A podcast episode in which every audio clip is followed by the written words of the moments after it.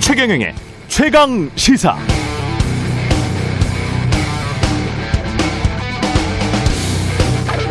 네, 윤석열 전 검찰총장의 부인 김건희 씨 지난달 말 인터넷 매체 뉴스버스와의 인터뷰에서 석사 학위 두 개나 받고 박사 학위까지 받고 대학 강의 나가고 사업하느라 정말 줄리를 하고 싶어도 제가 시간이 없어요.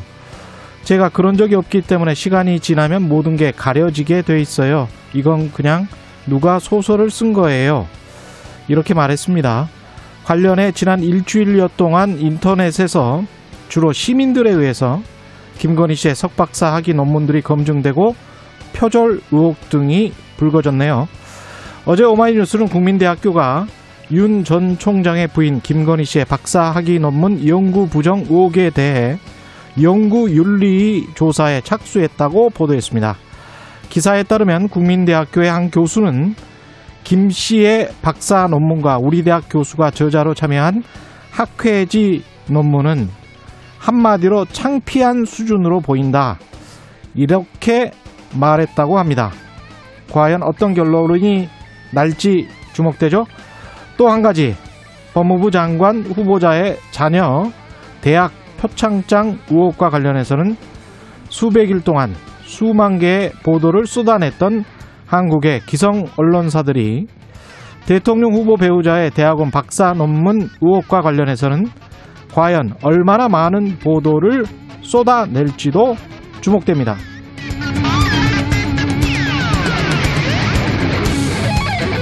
네, 안녕하십니까. 7월 8일 세상에 이익이 되는 방송 최경령의 최강시사 출발합니다. 저는 KBS 최경령 기자고요.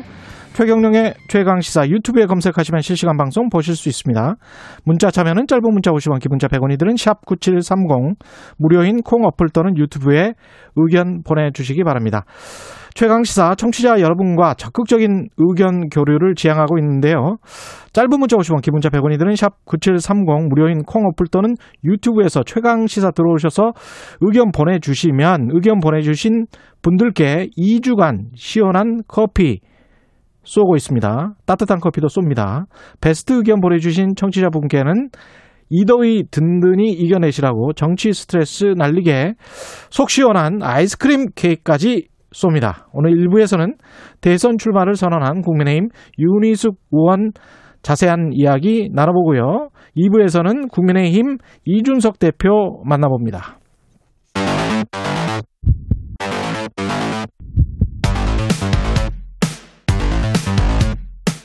오늘 아침 가장 뜨거운 뉴스 뉴스 언박싱 자 뉴스 unboxing 시작하겠습니다. 민동기 기자 김민아 평론가 나와 있습니다. 안녕하십니까? 안녕하십니까? 예, 코로나로 우리가 한참 시작을 했다가 한동안 코로나로는 시작을 안 했었는데 네. 연 이틀 지금 계속 코로나로 시작할 수밖에 없습니다. 상황이. 예. 어제 0시 기준으로 코로나19 신규 확진자가 1212명이거든요. 예. 어, 지난해 12월 25일 이후에 최고 수치고요. 예. 그리고 어제 0시부터 오후 9시까지 1113명의 확진자가 새로 나왔습니다. 음. 그러니까 계속 1000명대 확진자가 나오고 있다는 그런 얘기고 예. 방역 당국은 4차 유행 초입에 진입하는 단계라는 입장을 밝혔고요. 확진자의 80% 이상이 쏟아지는 수도권 같은 경우에는 현행 거리두기를 14일까지 일주일 동안 연장을 하기로 했습니다.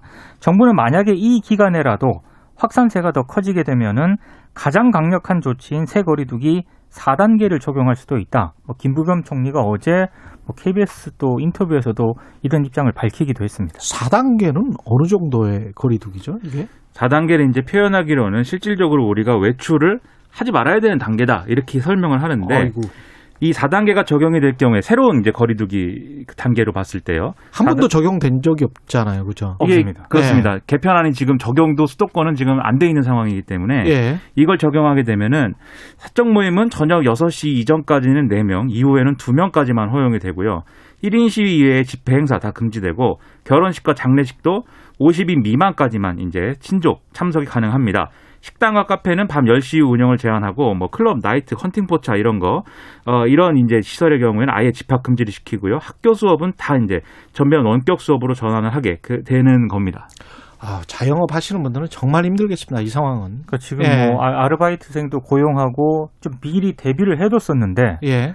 갑자기 지금 폭탄을 맞은 그런 상황이 돼버렸는데요. 음. 그러니까 지금 한 일주일은 이 지금 현행 거리두기 단계를 유지하기로 일단 했거든요. 예. 왜냐하면 이게 개편된 거리두기 단계에 이 기준을 적용을 하면 지금 3단계 기준을 충족하는데 이 새 거리두기 개편한 3단계를 적용을 하면은 일부에서는 뭐 더 강화되는 방역 조치도 있지만 예. 지금과 비교하면은 이 다중이용 시설이나 이런 것들에 대해서 방역 조치가 완화가 됩니다. 즉 자영업자 소상공인들은 애초에 이제 그 새로운 거리두기 체계를 적용을 하면 음. 좀이 부분에 있어서는 풀어주는 걸 전제로 해서 만든 그런 개편안이기 때문에 예. 이걸 그대로 적용하면 이 부분에서 풀어지는데 지금 확진자가 너무 많이 발생하기 때문에 이 대목에서 풀어줄 수가 없기 때문에 그래서 이제 사회적 거리두기는 유지하기로 한 거거든요. 지금 상황을. 그런데 예.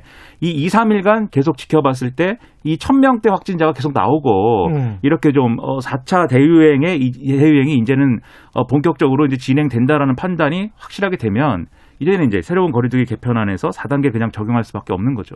근데 이번에 4차 대유행이 조금 우려가 되는 게요. 예. 1, 2, 3차는 집단 감염을 중심으로 이렇게 확산이 됐었거든요. 음. 1차는 신천지, 2차는 흔히 말해서 이제 보수단체 광화문 집회, 예. 그리고 3차 같은 경우에도 구치소 감염, 뭐 이래 가지고 예. 집단 감염 위주로 이렇게 확산이 됐었는데 이번 4차 대유행 같은 경우에는 일상 속에서 개별적 개별적으로 소규모 예. 집단 감염으로 확산이 되고 있기 때문에 이게 더 우려가 되는 그런 상황입니다.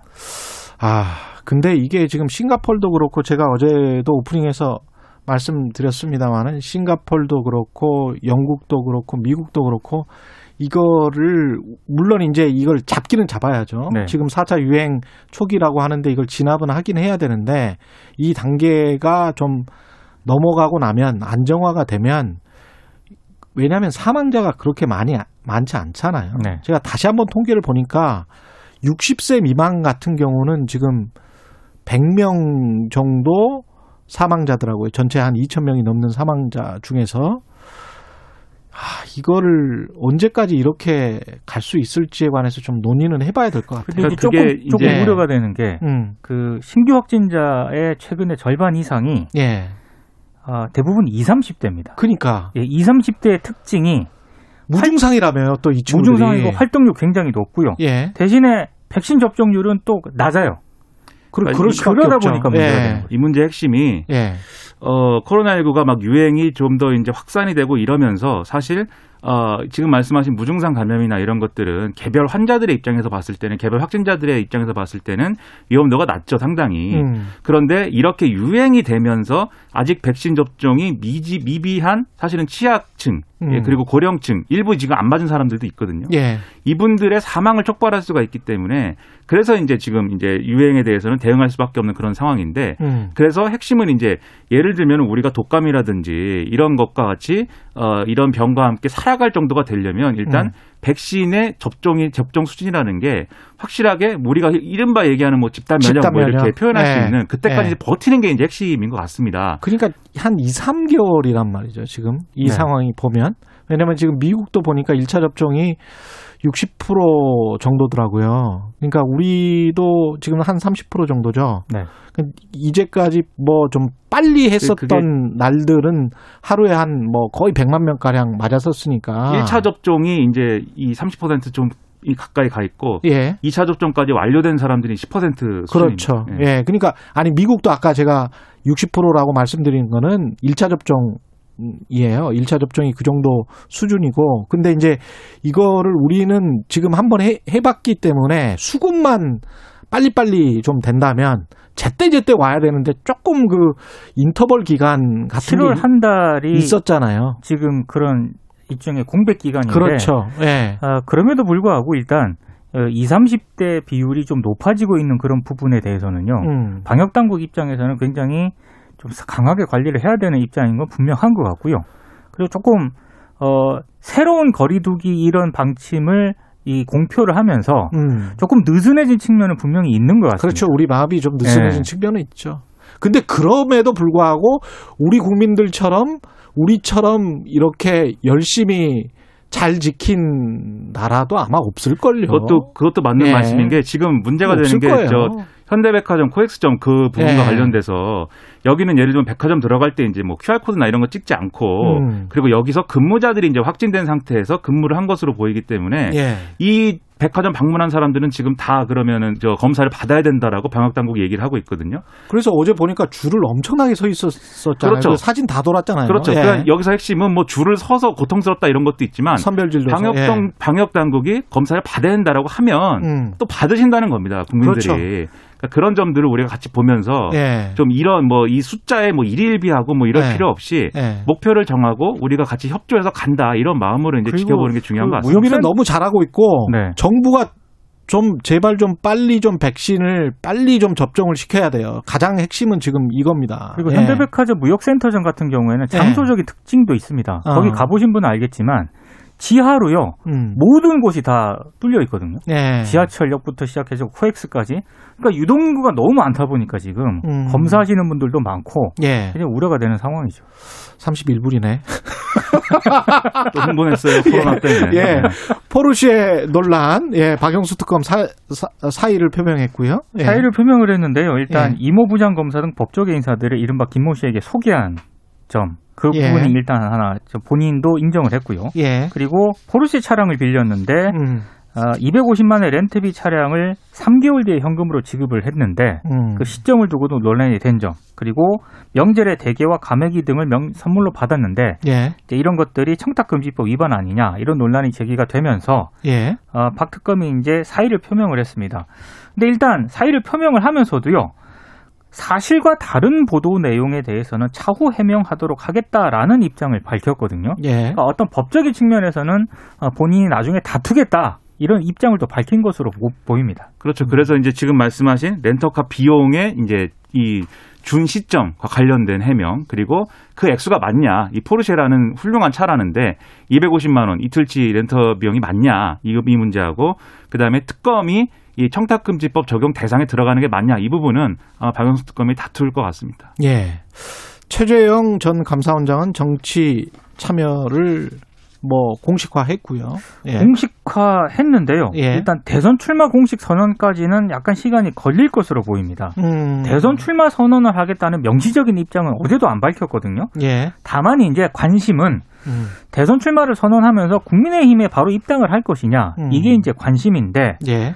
일단 윤 전 총장이 입당을 주저하고 있는 그런 상황인데다가 국민의힘이 8월 말을 경선 시작이 마지노선으로 정하지 않았습니까? 예. 그래서 아무리 늦더라도 최재형 전 감사원장이 8월 즈음에는 국민의당에 입당을 하지 않겠느냐 이런 전망이 좀 나오고 있습니다. 유의미한 어떤 지지율 뭐 10%를 확 넘는다든가 뭐 이런 거는 보이지는 않죠 지금 최정 원장은. 그런 상황은 아니고요. 일부 예. 윤석열 전 총장의 지지율을 좀 나눠 가지는 측면하고 그다음에 음. 윤석열 전 총장을 지지는 못 하겠는데 그런 비슷한 캐릭터가 있었으면 좋겠다라는 아. 일부 이제 전직 대통령 지지층하고 뭐 이렇게 좀 겹치는 그런 부분들이 이제 지금 지지율이 일부 나오긴 하는데 예. 그 최재형 감사원장이 갖는 정치적 의미의 핵심은 국민의힘에 어, 조기 입당할 수 있는 외부의 이제 대권 주자이다라고 보는 것 같습니다. 그래서 아. 윤석열 전 총장 측에 이렇게 얘기할 수 있는 거죠. 최재형 전 감사원장도 왔는데 왜 당신은 안 오냐. 이렇게 접근할 수 있는 유력한 이제 고리가 되기 때문에 국민의힘에서 상당히 관심을 갖고 접근하는 것 같습니다. 지금 밖에서 있는 윤석열 전 총장 그리고 안철수 대표 어떻게 보면 늘 밖에 계신 것 같기도 하고 예 국민의당 대표와 만났습니다. 예 관심 있는 게 예, 중동 확장을 매개로 연대 가능성을 어제 시사를 했거든요. 예, 그러니까 지금 두 사람의 이해관계가 일치하는 대목이 있는 것 같아요. 음, 그러니까 지금 윤 전 총장 입장에서는 국민의힘 입당 여부를 고민을 하고 있고요. 안철수 대표 같은 경우에는 합당을 논의를 하고 있는데 음, 어찌됐든 국민의힘하고 관계 설정을 해야 되는 그런 입장이다 보니까 그렇죠. 두 사람이 좀 공조 가능성을 시사한 게 아니냐. 그래서 일각에서는 음, 어, 두 사람이 국민의힘 밖 제3지대에서 단일화를 한 다음에 음. 그리고 국민의힘과 좀 다시 경선을 치르는 이른바 투트랙 경선을 좀 모색하고 있는 것 아니냐라는 전망도 조심스럽게 나오고 있습니다. 그러니까 이 만남의 의미가 이제 결국은 윤석열 전 총장도 그렇고 안철수 대표도 그렇고 국민의 힘을 향한 어떤 협상에서의 지렛대 역할을 지금 하는 그런 그림인 것 같은데 예. 근데 이게 앞으로의 어떤 정치 일정을 이 만남을 가지고 예상하기 좀 어려운 게 음. 얼마 전에는 윤석열 전 총장이 권영세 의원이라든지 뭐 원희룡 지사라든지 이런 사람들 만나서 얘기하고 이럴 때는 또 아, 국민의힘 입당 이 조기 입당이 되는 거냐 막 이렇게 얘기를 했는데 음. 이제 안철수 대표를 만나니까 아, 제3지대의 무게가 실리는 거냐 또 이렇게 막 얘기를 하고 있잖아요. 그래서 이거는 좀 어떻게 진행이 될지는 좀 더 보는 게 중요하고 두 사람이 만나서 또 구체적인 정치 일정을 논의를 한 건 아니거든요. 지금 그런 예. 얘기를 안 했다고 하니까 예. 지켜봐야 될 것 같고 또 하나 이제 볼만한 대목이 김종인 전 비대위원장이 예. 원희룡 지사 이제 지지 모임 출범하는데 가서 이 자강론을 연상케 하는 이러한 발언을 막 했습니다. 그래서 원희룡 지사를 또 극찬을 했더라고요. 그렇죠. 네. 국민의힘이 자기 대통령 후보를 만들어야 된다라고 얘기를 했는데 음. 기자들이 그래서 물어봤죠. 윤석열 전 총장하고 안 만납니까? 음. 그랬더니 아, 그런 계획도 없고 음. 그런 내용은 없다. 이렇게 얘기했고 그래도 윤석열 전 총장이 지지율이 굉장히 높은데 음. 아, 그렇게 말씀하시는 건가요? 이랬더니 음. 아, 지지율이라는 거는 뭐 지금 절대적인 게 아니다. 그렇죠. 얼마든지 없어질 수 있다. 이렇게 얘기를 해서 아, 별똥별이 된 게 아닌가. 별의 순간이. 네. 김종인의 마음속에는 약간 그런 게 보이는 것 같습니다. 지금 계속 그 워딩들은. 네. 윤석열 전 총장의 네. 초기 행보들에 약간 음. 실망을 한 게 아닌가 좀 이런 생각도 듭니다. 그리고 저는 제 3지대랄지 중도 확장이랄지 이런 말을 그냥 갖다 붙이는데 네. 아, 윤석열 전 총장이 안철수 대표 같은 경우는 그 최근 말고 과거 같은 경우는 중도적인 정책들이 분명히 있었어요. 네. 윤석열 전 총장은 중도적인 정책을 지금 뭘 내놓고 이야기를 중도 확장이라는 이야기를 해야 되는데 이거 무조건 갖다 붙인다고 중도 확장이나 제3지대가 되는 겁니까? 최근 행보를 보면 예. 굉장히 오른쪽으로 많이 거의 자유한국당 시절을 연상케 하는 그런 발언들만 계속 해놓고 있다가 갑자기 중도 확장이에요. 우리는 중도 확장이니까 중도적인 시민들은 나에게 표를 주세요라고 하면 그리고 그걸 언론이 그냥 받았으면 저는 그건 문제가 있다고 봐요. 중도적인 정책을 내놓고 중도적인 시민들에게 어 저는 이런 정책도 있으니까 소구 좀 소구할 수 있습니다. 이렇게 말을 하는 게 맞죠. 그럼 앞으로 가급적 제3지대라는 용어를 사용하지 예. 않도록 하겠습니다. 예. 그러니까 이런 거는 거의 이거는 사기다. 언어 유희에 지나지 않는다. 정책과 실체는 분명히 나와야 된다. 그런 생각을 합니다. 그래서 딱 하나 이제 그 네. 전까지의 어떤 약간 우측으로 기울어진 이제 그런 말들이 많았다면 음. 그런 것들에 대한 평가를 좀 의식하고 있는 것도 같고요. 그래서 탈원전만 계속 또 며칠째 얘기를 하는데 예. 이 탈원전 정책에 대한 견해는 또 할 말이 많은데 시간이 없지 않습니까? 우리가? 시간이 없죠. 네, unboxing은 시간이 예, 없어요. 탈원전 가지고 한 시간 이야기할 수 있습니다. 그렇습니다. 예. 예, 뉴스 unboxing 민동기 기자 김민아 평론가였습니다. 고맙습니다. 고맙습니다. KBS 일라디오 최경영의 최강 시사 듣고 계신 지금 시각 7시 37분입니다. 오늘 하루 이슈의 중심. 당신의 아침을 책임지는 직격 인터뷰. 여러분은 지금 KBS 일라디오 최경영의 최강 시사와 함께하고 계십니다. 네, 초선 의원 가운데 처음으로 국민의힘 윤희숙 의원이 대선 출마를 선언했습니다. 경제학자 출신인 만큼 경제와 개혁이라는 키워드를 강조하고 있습니다. 덩, 덩달아서 14명이 치르게 될 범야권의 경선 열기도 뜨거워지고 있는데요. 국민의힘 윤희숙 의원 연결돼 있습니다. 안녕하세요. 네, 안녕하세요. 예, 태권도전 선언 처음이시고 초선 의원으로는 처음이시죠? 지금 국민의힘에서는 그죠? 네, 예. 맞습니다. 예, 어떻게 나서게 되셨습니까? 어, 아니, 저 다른 분들의 출마 선언 하는 내용을 보면서 예, 아, 저거 저런 내용만으로는 국민들이 뭔가 희망을 갖기는 어렵겠다. 예. 제가 할 수 있는 얘기가 있겠다 싶었어요. 내공이 다른 분들이 좀 부족하다 이렇게 느끼신 건가요? 내공은 아니고요. 내용이죠. 내용. 내용 이 네. 내용이 어떤 내용들이 어떤 후보의 어떤 내용들이 좀 부족하다고 느끼셨습니까? 저는 좀 공통적인 내용인데 예. 굉장히 비어 있는 부분이 지금 우리 사회에서 젊은 사람들이 희망이 없고 기회가 없다고 느끼는 그 부분에 대해서 예. 거기에 사회의 역량을 어떻게 모아서 미래를 음. 보여줄 것인가에 대한 내용이 공통적으로 없다고 느꼈어요. 그러면 그 해법 같은 거를 생각을 많이 해보셨단 이야기인데 어떤 해법이 지금 있습니까? 글쎄 저는 뭐 출마 선언문에서도 얘기했지만 예. 지금 우리가 우리가 가진 역량을 충분히 발휘해서 기회를 만들어내고 있다는 생각은 안 합니다. 그러니까 그 부분은 우리 사회 그 경직성의 부분인데 예. 우리가 우리 안에 우리 안을 들여다보고 그런 경직성을 잘라내는 고통의 시간이 필요하다고 생각을 합니다. 예, 예를 들면 이 그런 게 이제 주로 이제 규제에서 나타나는데 예. 우리가 어떤 경제 개혁 혁신 이런 얘기를 할 때 굉장히 장밋빛 같지만 그걸 위해서 뭘 조정해야 되는지를 얘기를 잘 안 해요. 예. 우리가 혁신을 얘기할 때 보통 벤처 기업을 얘기한단 말입니다. 예. 그 벤처 기업이 자기 마음껏 그 저 뛰어봐라 이렇게 얘기를 하는데 예. 지금 우리 벤처 기업의 가장 큰 그 어려움은 우리를 몰입할 수 있게 해달라는 거예요. 젊은 사람들이 몰입해서 일할 수 있어야 하는데 지금 52시간 규제가 아주 정면으로 그걸 막고 있다는 거죠. 예. 그러면 52시간 규제가 가지고 있는 사회적인 목적이 있지만 예. 그 사회적인 목적은 기본적으로 약자를 보호하는 건데 음. 지금 벤처 기업에서 자기 인생의 젊은 날을 마음껏 투자해서 뭐 조기에 은퇴하고 싶다거나 마음껏 3개월 동안 일하고 3개월 여름에 놀고 싶다거나 이런 개인들은 사실은 그런 규제 안에 묶어두면은 저는 바람직하지 않다고 봅니다.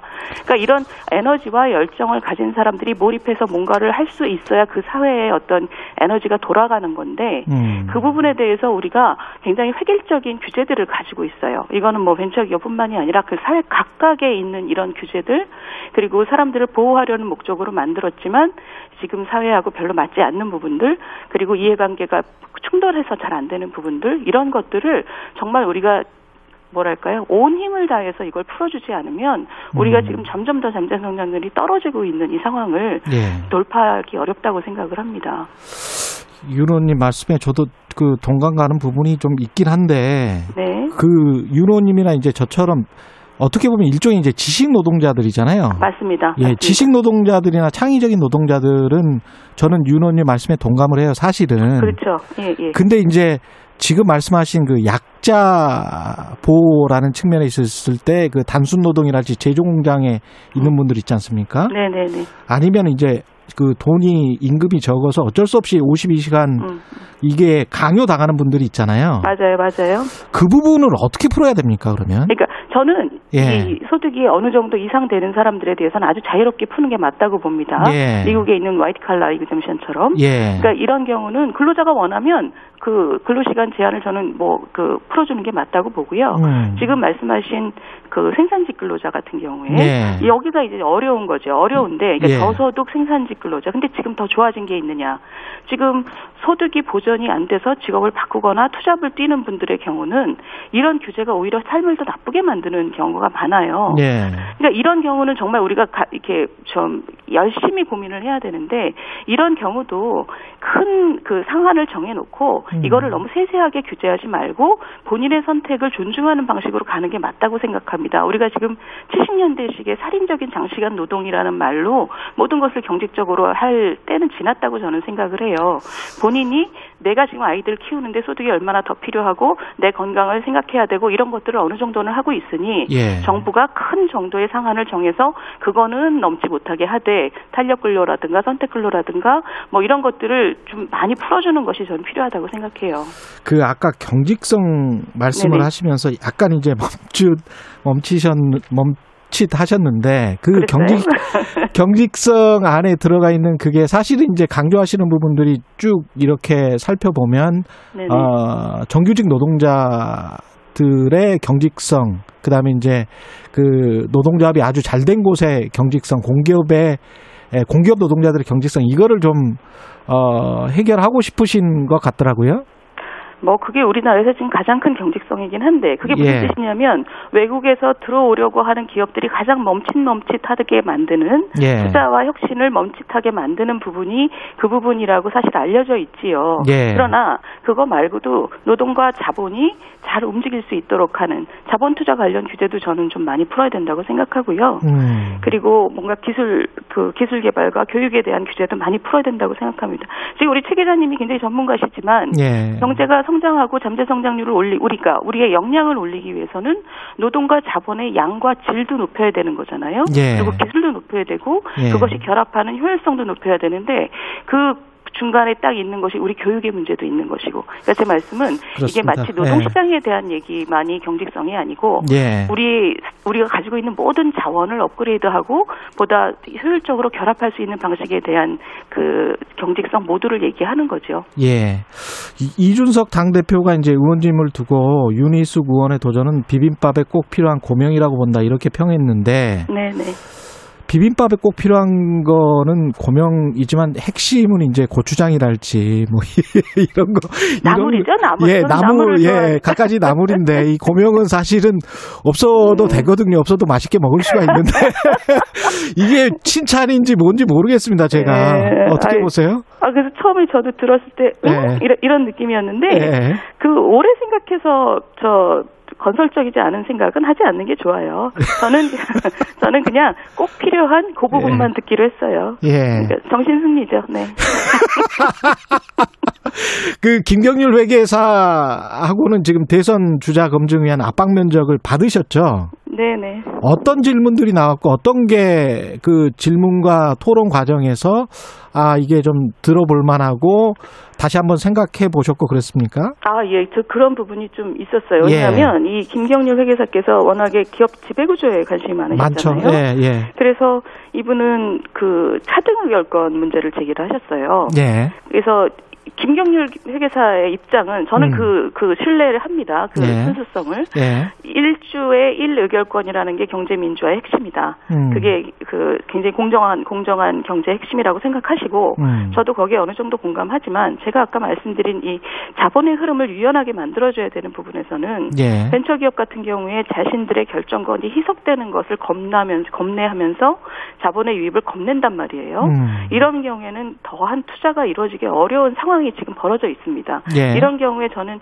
일주 일 의결권이라는 원칙을 지금 완화하는 것이 필요하다고 생각해요. 그래서 저는 사실 차등 의결권에 이 벤처기업에 대해서는 뭐 굉장히 찬성하는 입장입니다. 예. 그래서 이게- 이게 제가 김경률 회계사랑 대화하면서 느낀 것은 저 그분도 비슷한 코멘트를 하셨는데 음. 서로가 지금 생각하는 목표가 다 존중받을 만하다. 그런데 다르다. 음. 그러면 이런 경우에는 좀 더 같이 얘기를 해보고 서로의 신뢰에 기반해서 좀 더 같이 얘기를 해보는 것이 굉장히 중요하다는 느낌을 저도 받았고 예. 그분도 받았어요. 예. 음, 생각을 해볼 만한 포인트라고 저도 생각을 했습니다. 알겠습니다. 예. 일자리 문제는 아까 좀 이야기를 해서 부동산 문제로 좀 넘어가 보면요. 네, 임대차 3법이 통과될 때 많은 전문가들이 이제 충격을 예측했는데도 문재인 정부가 밀어붙였고 부동산 시장이 망가졌는데도 방향을 수정하지 않는다. 이런 건 탈레반이다. 이런 말씀을 하셨잖아요. 네, 네, 네. 이걸 좀 설명을 좀 해주십시오. 뭐 탈레반이라는 말은 저 네. 원리주의자죠, 원리주의자. 그래서 예. 이분들이 정치 권력을 가진 몇 년 동안 민생을 파탄시켰죠. 음. 근데 저는 이 임대차법에 대해서 이제 고민을 많이 했는데 예. 지금 1년 지났지 않습니까? 1년 지나면서 전세 시장은 거의 씨가 말랐어요. 예. 그리고 이게 지금 월세 대란으로 옮겨가고 있습니다. 예. 그러면 이제 자가 보유를 하지 못한 수많은 국민들 에게 고통을 줬어요. 작년에 음. 뭐라 그랬냐면 작년 가을에 그 저 청와대 정책실장께서 나오셔서 아, 내년 1월이면 다 해결된다. 그때까지는 수정 없다 이러셨단 말입니다. 예. 근데 지금 그로부터 더 6개월이 더 지났어요. 그러면 대선 후보들이 나와서 이 법을 어떻게 할 거냐, 되돌릴 거냐, 음. 수정할 거냐, 이걸 음. 얘기하는 게 저는 매우 정상적이라고 생각합니다. 임대차 3법. 예. 그렇죠? 근데 예. 이분들이 지금 다 나오셔갖고 사과만 했지 방향의 수정을 전혀 얘기하지 않으세요. 음. 이것은 결과에 대해서 책임을 지지 않겠다는 거거든요. 그러니까 음. 정치인의 최고의 자질은 지금 상황을 자기가 바라는 대로가 아니라 있는 그대로 이해하고 음. 자기가 초래한 결과에 대해서 책임을 지는 그런 자세가 저는 굉장히 중요하다고 생각합니다. 그런데 예. 우리는 우리 믿는 대로 할 거야. 결과는 나 몰라. 이거는 종교인이죠. 이런 분들은 종교단체가 있어야지 여기 있으시면 안 되죠. 그래서 이제 원리주의자 탈레반이다 이렇게 묘사를 하신 거군요. 예. 맞습니다. 그 임대차 3법은 윤호님 생각으로는 판단으로는 폐기를 해야 되는 법안입니까? 법입니까? 그렇습니다. 저는 그렇게 생각합니다. 지금 예. 그것이 그게 예. 어떤 뭐 결과가 뻔한 얘기였지만 어쨌든 실험을 했지 않습니까? 예. 그 다음에 결과가 너무 참담해요. 음, 그러면 그걸 어, 떤 식으로든 바꿔야죠. 음. 부분적으로 뭐 보완을 하든 폐기를 예. 하든 왜 그것이 이 대선 국면에서도 전혀 후보들이 얘기를 하지 않는지 보면 음. 이분들이 지금 정신 세계가 좀 다른 곳에 가 있는 거예요. 그러니까 핵심 지지자들을 위한 얘기만 하고 있는 거죠. 예. 이 부동산 문제는 어떻게 해결을 해야 될까요? 아, 뭐 이건 굉장히 긴 얘기지만 예. 기본적으로 패러다임의 생각이 좀 바뀌어야 된다고 느끼는 부분은 예. 이거는 우리나라의 많은 전문가들이 알고 있는 부분입니다. 2000년대를 즈음해서 그, 그 국민들의 수요가 주택에 대한 수요가 굉장히 다양화됐죠. 예. 기본적으로 예전에는 뭐 집만 있으면 된다였지만 이제는 직주 근접이라든가 예. 뭐그 안에 편의 시설이라든가 이런 걸 원하는 사람도 많아졌고 음. 아난 집이 정말 중요해 어디라도 좋아 이런 분들도 계시고 음. 이것을 국가가 다 하나로 묶을 수가 없다는 게 굉장히 확연해졌어요. 예. 이러면 저는 제가 생각할 때 가장 중요한 방식은 국가가 국민과 집을 직접 매칭시키겠다라는 생각을 버리고 음. 이걸 공공의 공급에만 의존하겠다는 생각은 버리고 예. 민간에서 이것을 어떤 식으로도 공급하든 예. 그 에너지가 있고 선호가 있단 말입니다. 예. 그것을 좀 존중하는 방식으로 가면서 어. 어, 그 자력으로 할 수 없는 분들에 대해서는 적극적으로 국가가 공급하는 이런 방식을 쓰는 게 저는 교과서적이라고 생각해요. 자력으로 할 마- 수 없는 부분은 국가가 공급한다. 국가가 맞지요. 예. 그렇고 그리고 자력으로 할 수 있는 부분들은 그 이분들은 본인들의 선호가 있고 본인들의 또 욕구가 있고 필요가 있어요. 예. 이것을 정부가 어떻게 다 공급해 줄 수가 없습니다. 어. 그러니까 이 민간의 에너지와 선호를 그 존중하는 방식으로 시장이 잘 흘러가도록 만들어 주는 것이 중요하다고 저는 생각을 합니다. 그렇기 때문에 이것은 음. 이게 참 해결되기가 어려운 것이 이 후보 민주당 경선을 쳐다보고 있으니 아니 하여튼 모든 걸 공공이 다 해야 된다라고 지금 생각하고 계세요. 예. 이, 이런 것에 대해서는 대통령 선거 과정에서 어, 굉장히 차이를 분명히 해서 국민들의 선택을 받아야 되는 것이 아닌가 생각합니다. 이런 점에서는 이재명 지사의 이제 주택 매입 관리 공사 이거는 좀 허황됐다 이렇게 생각 하시겠네요. 아니, 그, 아니 뭐최 네. 기자님도 그렇게 생각하시는 거 아닌가요? 아니 지금 그런 말씀을 또 허무맹랑한 이야기라고 평가를 하시는 부분이 있어가지고 예, 이어서 말씀을 드리는 겁니다. 아, 제가 말씀을 좀 드려요. 예, 예. 예, 아이 좀뭐 많은 분들이 허무 허무맹랑하다고 생각하고 계신데 예. 일단 아니 이게 무슨 쌀이 아니잖아요. 굉장히 음. 동질적인 단일한 재화가 아니잖아요. 집이라는 게. 아까 말씀하신 그런 다양한 그렇죠. 욕구. 예. 그뭘 사, 뭘 사놓을 거냐 이 문제가 있는 거죠. 네. 뭐 어, 뭐가 오를 줄 알고 뭘 사놓을 거냐가 있는 거고. 강남 아파트를 사놓을 것이냐.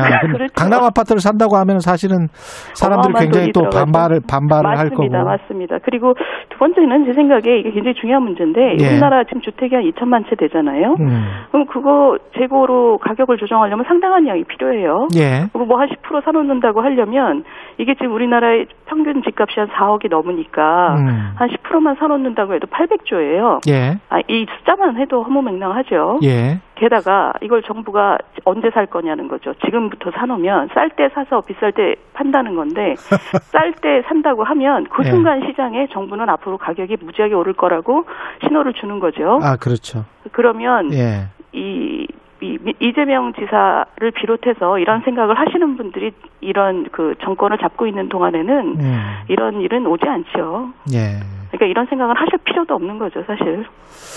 알겠습니다. 여성가족부 폐지 이야기를 많이 하고 있어요. 유수민 전 네네. 의원도 그렇고 이준석 대표도 그러는데 어떻게 생각하세요? 이 부분은? 아, 저는 뭐 이게 우리 당의 안에 뭐 내홍이다 이렇게 보도가 되는 부분도 있어요, 지금. 예. 근데 저는 그렇게는 생각하지 않고요. 예.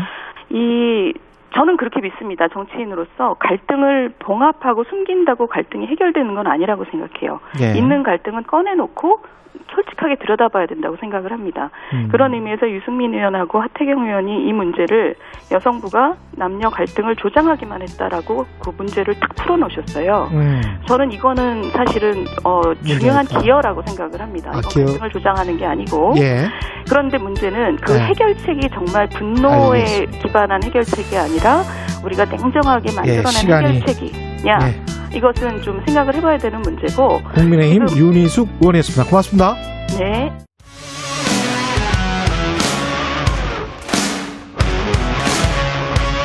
오늘 하루 이슈의 중심 최경영의 최강 시사 네, 오늘 2부에서는 벌써 취임 한 달 다 돼가는 국민의힘 이준석 당대표 만나봅니다. 예, 윤석열 전 총장 영입 문제부터 대선 경선 관리, 여야 협치 위한 여야정 협의체 가동 일정까지 궁금한, 궁금한 것들이 많은데요. 이준석 대표님 나오셨습니다. 안녕하세요. 네, 안녕하세요. 예. 어제 민주당 송영길 대표하고 치맥 회대용 할 뻔했는데 네. 코로나19 때문에 안 됐습니다. 아무래도 저희가 이제 뭐 네. 방역에 협조해야 되는 취지로 그렇죠. 이렇게 좀 연기하게 됐습니다. 예. 그래가지고 저희가 지금 어 저희 당 대표 비서실장들끼리 음. 지금 뭐 그렇다고 해서 이게 늦어지지 않도록 빨리 만나자라는 얘기를 하고 있습니다. 근데 두 분, 아, 다른 분들도 이제 같이 있어야 되니까 그런 건가요? 그리고 뭐 저희가 만나다 보면 아무래도 네. 언론에 뭐 숨기는 것은 예의가 아니고 아. 언론의 취재 경쟁이 좀 있을 것이기 때문에 사람들이 많이 예, 오니까. 그래서 저희가 방역 때문에 좀 우려가 있어서 예. 연기를 좀 했습니다. 그러면 여야정 상설 협의체 요- 요거는 계속 가는 거네요. 가야 되고요. 이게 예. 저랑 송 대표랑님이랑 만나는 거는 이거는 저희 간에 뭐 아이스 브레이킹 가까운 것이고 아. 실질적인 여야 협치는 그때 이철희 정무수석이 와서 전달했던 여야 정 예. 협의체 가동에 좀 달려 있다 이렇게 봅니다. 그 남은 뭐 뭐랄까요 문재인 정부 기간 동안 주로 어떤 현안들이 논의가 됩니까? 지금? 당장 공교롭게도 방역이 다시 한번 화두가 되고 있기 때문에 음. 여기에 있어서 뭐 저희 야당도 저희 야당을 지지하는 국민들을 설득할 수 있는 힘이 있습니다. 예. 그렇기 때문에 대통령께서 또 그런 분이 협조를 구하신다면은 음. 당연히 협력을 해야 되는 것이고요. 예, 그와 별개로 이제 방역과 경제 활성화는 항상 어, 따- 같이 가지 않습니까? 그렇죠. 그런 예. 부분에 있어서 고민을 좀 공유할 필요가 있다. 음. 뭐 그거 외에 지금 국가적 위기가 또 많겠지만은 예. 가장 중요한 건 방역과 경제 활성화입니다. 백신 접종 동료 같은 것도 국민의힘이 할 수 있는 부분들이 있을 것 같습니다. 당장 제가 당 대표 취임하고 나서 이틀째인가요? 예. 제가 이제 얀센 백신 맞았잖아요. 접종하면서 예. 예, 사실 우리 지지층 중에서 백신에 대한 의구심이 좀 있는 그렇죠. 분들이라면은 예. 저의 그런 방식으로의 참여라도 예. 미약하지만은 어쨌든 저희 지지하는 국민들에게 메시지가 됐을 것이다 이렇게 봅니다. 사실은 미국에서도 이게 공화당 계열 쪽의 국민들이 잘 안 맞고 있기 때문에 그건 잘하신 것 같아요. 사실. 음. 아무래도 그 예. 이상 반응을 우려하시는 분들이 있고 예. 특히 고령층이 여기에 대해서 좀 우려를 갖고 있는 분들이 있다 보니까 음. 저희 당 지지층 중에 이제 고령층이신 분들 저희가 음. 최대한 설득할 수 있도록 그렇게 방역에 협조하려고 합니다. 토론 배틀 같은 경우는 잘 진행된 거죠. 오늘 이제 제가 이제 이거 방송 끝나고 한 시간 뒤에 가서 예. 그 대변인들에게 임명장을 줘야 되거든요. 음. 근데 앞으로 방송에서 많이 보실 겁니다. 최 기자님도 좀 초대해 주십시오. 이렇게 아침에 대변인은 임승호 씨 예, 나왔, 예. 나왔죠? 아니요 전화 연결을 아, 전화 했는데 연결했는데. 그때는 이제 처음이라서 예. 가볍게 해드렸어요. 현안 물어봐도 잘할 겁니다. 아 그래요? 예. 예, 현안도 집중적으로 물어보겠습니다. 예.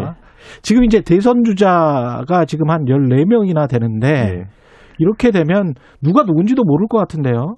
저희가 민주당 경선을 보면 9명으로 시작해서 이제 8명인데요. 예. 그것도 사실 인원이 좀 많다. 음. 밀도 있는 정책 토론이나 아니면 세밀한 어떤 대화를 위해서는 확실히 컷오프가 좀 돼야겠구나. 음. 이런 생각을 합니다.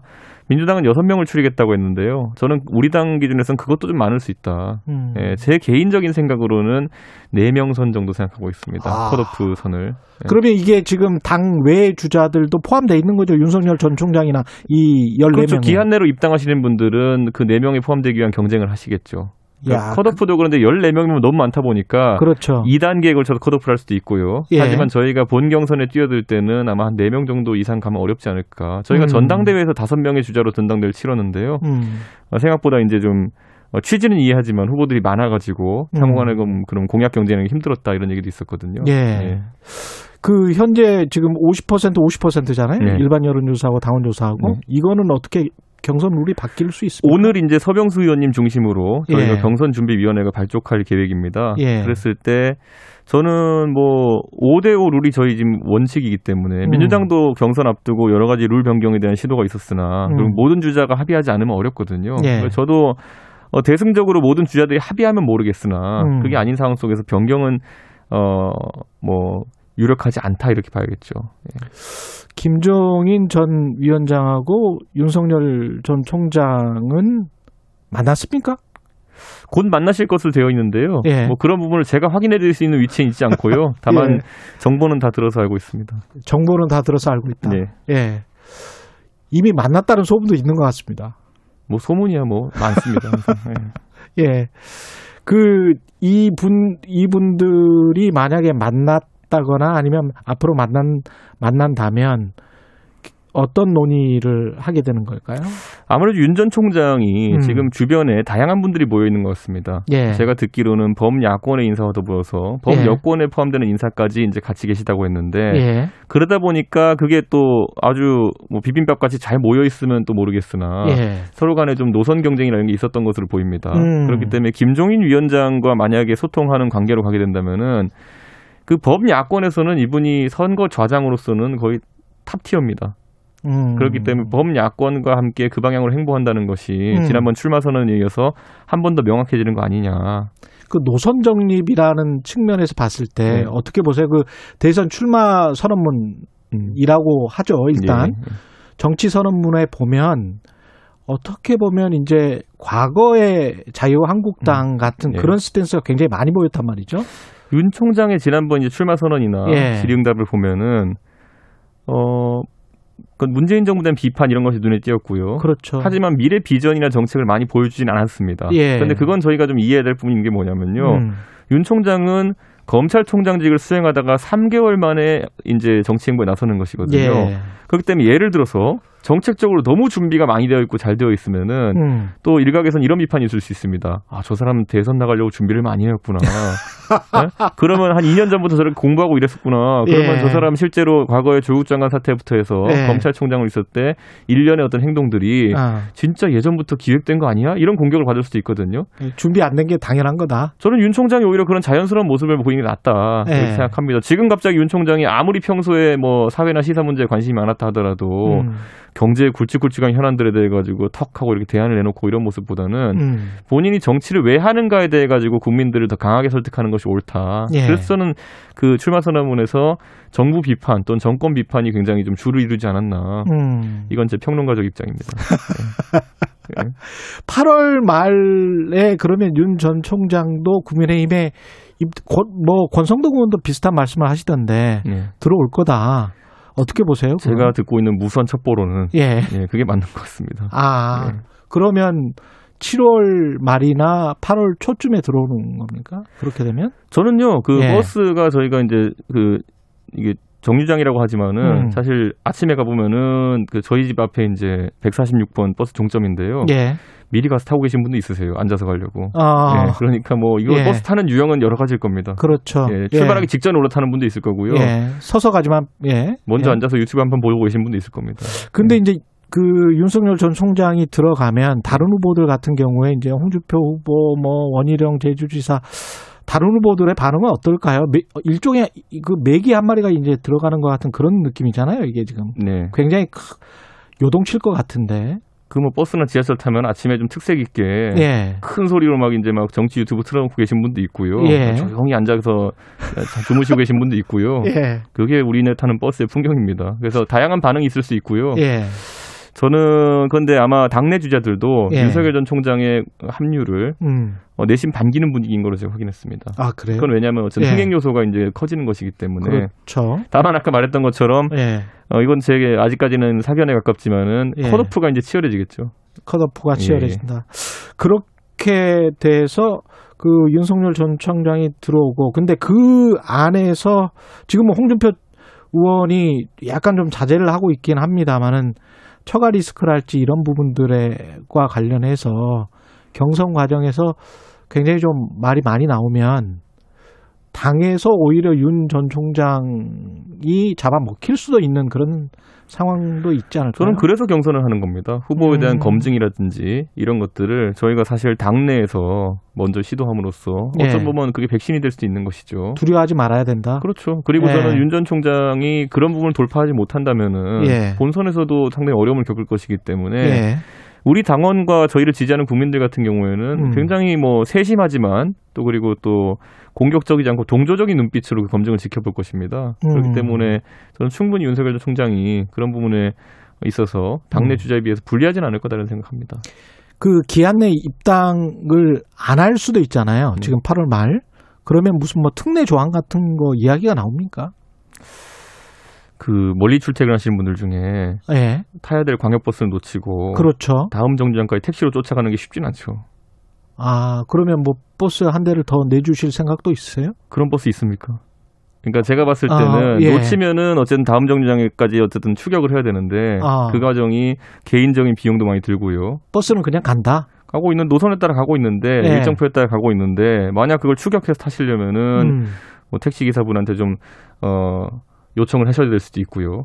빨리 좀 앞질러 가주세요 이렇게 해야 될 수도 있고요. 저는 어려운 과정입니다 그거는. 그거는 개인이 혼자서 잘 해야 된다. 그렇죠. 버스는 노선에 맞게 가는 겁니다. 아, 국민의힘은 국민의힘 노선에 맞게 가는 것이고. 근데 저는 이렇게 말씀드릴 수 있는 게 그렇게 안 예. 할 거란 확신이 있어요. 아. 네, 자꾸 그렇게 저희가 가상의 시나리오를 만들 필요가 없는 게 예. 윤전 총장의 행보를 보면은 음. 행간 하나하나를 읽어봐도 범야권과 함께 하겠다. 그리고 제3지대론을 고려하고 있는 모습은 보이지 않습니다. 예. 그렇기 때문에 저는 제 시간에 탑승하실 거라 봅니다. 그뭐 먼저 일찍 타가지고 뉴스 보고 있을지 아니면은 음. 막판에 올라탈지 모르겠지만은 출발 전에 탈 겁니다. 다른 분들 만난 분들은 많단 말이죠. 근데 이준석 당 대표와는 지금 안 만났는데 어떻게 연락은 왔습니까 혹시? 저희는 지난번에 저에 대한 축하 메시지를 보내셨으니까요. 예. 소통 채널이 있는 것이고 음. 저희 당에서는 이제 그 권영세 대외협력위원장이 음. 저를 사실상 대리하는 자격으로 예. 윤석열 전 총장과 활발하게 교섭하고 있고 사적으로는 뭐 형동생활 사이인 걸로 알고 있습니다. 음. 권영세 위원장과 그렇기 때문에 저는 어 어느 다른 주자와도 소통할 수 있고 음. 윤석열 전 총장과 소통도 문제 없다 이렇게 봅니다. 근데 지금까지 나타난 아까 이제 네. 출마 선언문이나 이런 것들도 그렇고 이준석 당 대표의 젊은 이미지나 쇄신 이미지, 중도 확장 이미지와 윤석열 전 총장의 지금까지 보인 윤석열 총장의 이미지는 제가 아까 말씀드렸지만 과거 자유한국당 같은 이미지가 더 지금 많이 나오고 있거든요. 그러면 두 분이 잘 맞을까 이런 생각도 좀 드는데요. 원래 그 창업할 때 융합 이런 거 하려면요 음. 좀 영역이 다른 사람들이 만나야 됩니다. 예. 영역이 같은 사람들끼리 만나면은 본인들이 거기에 아예 꽂혀가지고 아, 예를 들어 젊은 사람들에게 소구력이 좋은 사람 둘이 만나가지고 일하게 되면은 예, 각자의 방식이 있거든요. 예. 거기 꽂혀가지고 다른 거 안 보고 그것만 돌진합니다. 그래서 저는 좀 예. 윤석열 총장 입장에서는 당이라는 조직에 대한 두려움이 있을 것이고 음. 그리고 또 본인이 어떤지 내가 정치를 하면 어디가 가장 열광적으로 반응할까 이런 게 약간 모호하거든요 처음에는. 예. 제가 알기로는 지방 행보를 이제 좀 있으면 시작할 거로 알고 있는데 음. 현장 행보를 해보면은 현장 가보면 딱 느낌이 옵니다. 음. 여론조사로 잡히지 않는 하지만 나를 가장 지지해주고 좋아하는 사람들이 누구인지 예. 그럼 나의 취약점은 어딘지 이런 게 드러나면은 음. 상호 보완적인 어떤 사람들이 필요로 합니다. 그 이윤 전 총장은 근데 안철수 대표를 국민의당 대표를 왜 만났을까요? 그 어떤 국민의힘에 보내는 메시지가 혹시 있는 거 아닙니까? 나는 따로 차릴 수도 있다. 다른 사람과 그런 정치 인식을 한다면 그게 그분의 정치적 그 정무적 감각이죠. 아 네. 그거는 잘못된 감각이다. 저라면 그런 판단 안 할 것 같습니다. 아 변수 중에 또 하나가 최재형 전 감사원장인데 네. 이분은 이제 들어와서 지금 아, 아버님이 뭐 병환이셔서 뭐 그렇다는 것 같은데 그러면 들어와서 이렇게 원만하게 8월 말 안에 이렇게 버스를 타는 그런 시나리오인가요? 저는 최재형 감사원장은 워낙 그당 내에서 좋은 음. 말씀 하신 분들이 있고 예. 실제로 지금 돕겠다고 하는 분들도 상당수 있는 걸로 알고 있습니다. 음. 그렇기 때문에 어, 당내 주자들과 비슷하게 비슷한 시점에 합류를 결정하지 않을까 그런 음. 생각합니다. 8월 말이 꼭 되지 않더라도 예. 합류할 수 있다고 생각합니다. 이 윤석열 전 총장 리스크 걱정하시는 분들도 굉장히 많은데 네. 당에서도 아마 많으실 것 같아요. 네. 그 사건이 한두 개가 아니고 관련해서 김건희 씨가 그냥 먼저 말을 해버린 것도 있고 근데 이게 이제 연자제는 없다라고 말씀을 하셨잖아요. 네. 근데 이제 연자제는 없다는 거는 맞는데 네. 근데 이제 야당이 가령 지난번에 국토부 장관 후보자 그 부인이 네. 네. 도자기 음. 를 가져왔다가 해수 볼 겁니다. 예, 그렇죠. 예. 해수부 장관 후보자가 그랬다가 이제 뭐 장관 후보자 탈락했잖아요. 예, 예. 어떻게 보면 이제 우리가 가지고 있는 도덕성이랄지 정치적인 기준은 그게 아니었거든요. 또 어떻게 보세요? 이거는 그게 제가 항상 말하는 선출직에 이제 약간 다른 잣대가 적용되는 거거든요. 예, 사실 국회의원들 지금 현역인 사람들도 보면요. 예. 전과 주로 달고 있는 사람들이 있습니다. 본인의 예. 전과를. 예. 하지만 어쨌든 본인이 공직선거에 출마해가지고 지역 구민이 음, 그걸 알고도 우리 전과 기록은 다 공개하지 않습니까? 그걸 알고도 저 사람이 필요해서 우리 뽑았다. 그러면 그 다음에는 보통 그 부분에 대한 제기를 하지 않습니다. 그러니까 음. 윤석열 전 총장도 예, 이런 여러 가지 비판에 대해 가지고 대응을 해야 될 겁니다. 왜냐 네. 이게 자기 지지율 형성에 영향을 미치는 요소 거든요. 근데 최종적으로 이것을 이 모든 사건을 장모든 부인의 건이든 다 알고 만약에 유권자들이 윤석열 총장에 대한 지지를 거두지 않는다. 음. 그리고 나중에 혹시 최종적으로 당선된다. 그러면은 이 문제는 평가를 받은 것을 볼 수 있는 거고요. 예. 다만 예전에 조국 전 장관 사태나 아니면 아까 언급했던 해수부 장관 사태 같은 경우에는 음. 이건 오히려 청와대의 판단이 컸던 겁니다. 음. 이거는 국민이 권위를 부여하기보다는 청와대에서 이분들의 전문성이나 실력을 바탕으로 임명한 것이잖아요. 음. 그러니까 임명을 했으나 이런 것 때문에 여론이 안 좋아지면은 청와대가 빼는 겁니다, 오히려. 예. 네, 그렇기 때문에 임명직과 선출직은 약간 다르고 다르다. 제가 이제 뭐 누굴 지적하고자 하는 게 아니라 여당의 유력 대선 주자로 지금 나오신 분도 예. 전과가 한 세네 개 있는 분이 있는 걸로 알고 있습니다. 어. 예, 누군지 말씀 안 드릴게요. 예. 누군지는 다 알 것 같은데요, 예. 사람들이. 그리고 예. 그 전과가 제가 봤을 때는 간단하지도 않은 전과들이다 이렇게 봅니다. 본인의 예. 전과인데도 불구하고. 예, 알겠습니다. 후쿠시마 오염수 방류 관련해서 윤석열 전 총장이 예. 이것도 좀 이상한 발언인데 과거에는 크게 문제 안 삼았고 정치적 차원에서 볼 문제가 아니다.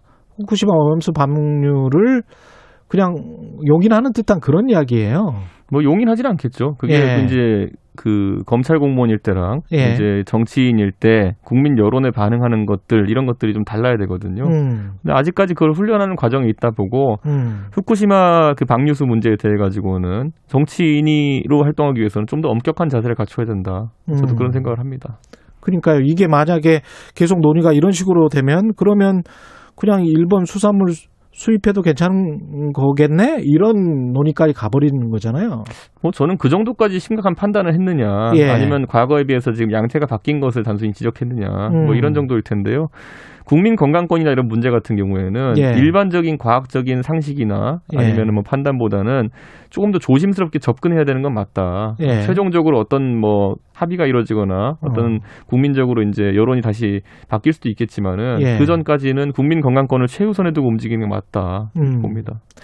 여성가족부 폐지는 음. 유승민 전 의원, 그다음에 하태경 의원, 네. 이준석 단 대표도 네. 지금 다 함께 말씀하시는 거잖아요. 그런데 저희가 원래 이걸 다 각자 다른 시점에 들고 나왔었어요. 이게 유승민 의원은 2017년 대선 뛰면서 벌써 그때 아, 얘기했었고요. 그래요? 예. 저는 2018년에 이수혁 사태 이런 거 겪으면서 맞아요. 이쪽 그 전에 이야기를 하기 예, 시작했고 예.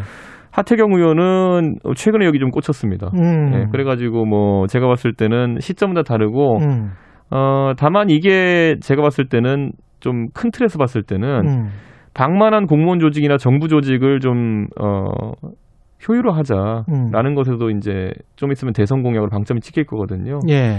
원래 어떤 정부든지 집권하게 되면 정부 조직법을 개정합니다. 음. 그래서 MB는 이제 인수위 차원에서 다섯 개 부처를 원래 감축하겠다는 얘기를 했었어요. 예. 그때 MB는 작은 정부론에 가까운 이야기를 했기 때문에. 그렇죠. 예. 저는 그래서 우리 당의 대선 후보들 중에서도 아니 저희 당은 비빔밥 정당 하겠다고 했는데 음. 어느 누군가는 작은 정부론 을 얘기해야 되고요.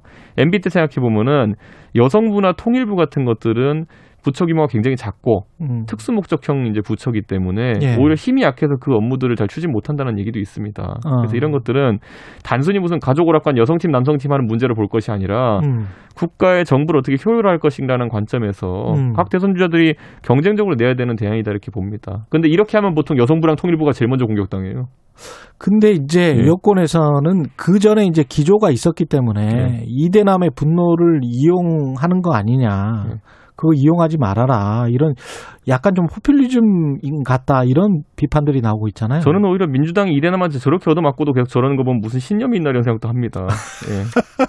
뭐 뭐지 뭐 무슨 신념이길래 예. 저렇게 이대남에게 공격받으면서도 그들의 목소리를 안 듣는 건지. 그당 내에서도 사실은 여성 의원들 조수진 음. 의원이랄지 윤희숙 의원도 그렇게 좋게는 생각 안 하는 것 같은데. 저는 그렇게 생각합니다. 아까 예. 말했던 것처럼 어떤 여가부 폐지라든지 이런 것들이 음. 처음에는 굉장히 선동적으로 들릴 수 있겠지만은 음. 저는 결과적으로는 작은 정부론이라든지 예. 정부 효율화의 측면에서 탁실 특, 특임 부처들을 음. 좀 없애자는 취지로 간다 그러면은 음. 저는 광범위한 국민들의 지지가 있을 것이다. 있을 것이다. 이렇게 보고요. 아니 여성 가족부를 없앤다고 해서 무슨 여성들을 적대시하겠다 이런 거라고 받아들이면요. 음. 저는 그거는 굉장히 정치를 낮게 인식하는 것이다. 음. 이렇게 봅니다. 예전에 보면 그럼 통일부 없앤다 그랬을 땐 통일 안 하겠다는 얘기였겠습니까? 예. 그리고 이 가짜 수산업자 수산업 하시는 분들도 이제 불쾌해서 그냥 사기꾼이라고 불러라 예. 그러던데 이 사기꾼 사기범 김모 씨에 대해서 이 이름들이 좀 나오고 있잖아요. 예. 야권의 김무성 전 의원이랄지 주호영 의원 이름이 좀 나오는데 이거는 어떻게 생각하세요? 정치하는 사람들은 민원이 있다 그러면 우선 다 예. 만날 수밖에 없습니다. 음. 그리고 뭐 누가 소개시키면 그 사람의 면을 봐서라도 만나거든요. 음. 그런데 그 다음에 그분들이 어떤 교류를 하면서 서로 어떤 도움을 주고받았는지 어떤 것들- 거래가 있- 혹시 만약 그렇죠. 있었다면 예. 그렇다면 예. 그거는 살펴봐야 되는 것이고요. 음. 누가 누굴 만났다. 누가 누구랑 밥을 먹었다. 이 정도로 지금 이제 흘러나오는 것들은 음. 국민들께서도 뭐 가려 들으셔야 된다 이렇게 생각하고요. 음. 왜냐하면 이런 그, 그, 그 업자라고 하는 분이 예.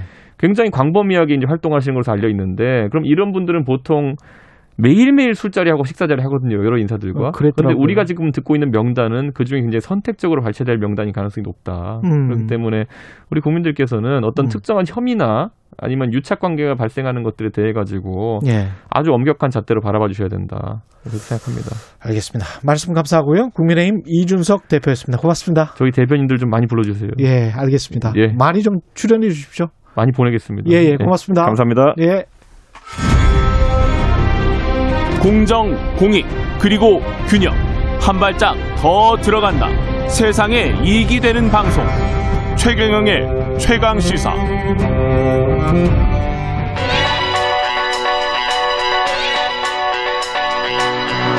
최강 시사 서영민의 눈. 네, 서영민의 눈 시작합니다. 예, 오늘은 아마존 이야기, 제프 베조스 이야기네요. 예. 그렇습니다. 예. 재밌을 것 같습니다. 예. 그만두셔서요. 제프 베조스가 지금 아마존 그만두고 네. 우주 사업에 네. 전념하겠다? 직접 우주로 갑니다, 이제. 직접 우주로도 네. 가고 20일 날 일반인 관광객 몇 명하고 같이 우주로 가는데 예. 사실 우주로 간다 그러니까 돌아올 수 있는 걸까? 아, 미국인들 되거든요. 중에 돌아오지 말라고 하는 사람들도 있어요. 네, 그런 운동도 있더라고요. 근데 이게 일반인들도 같이 예. 가는데 이 티켓을 샀어요. 예. 경매를 해서 샀는데 2,800만 달러에 낙찰돼서 음. 그러니까 한 사람에 316억 주고 316억. 네, 갔으니까 돌아오지 않을까 싶습니다. 재산은 네. 그대로 있죠. 네, 아마존 지분이 지금 11% 있는데 예. 어제 엄청 올랐거든요. 5% 아마존 가까이 올랐습니까 올랐어요. 또? 네네. 예. 그래서 어제 하루 9조 5천억 원 벌었어요. 어제 하루 9조 5천억 네. 벌었습니까? 오늘도 살짝 벌었는데 예. 그래서 240조입니다 재산이. 오늘도 살짝 봅니까? 네. 야. 240조 원이면 우리나라 한 해 예산의 뭐 거의 절반, 절반 가까이, 가까이. 되네. 네네.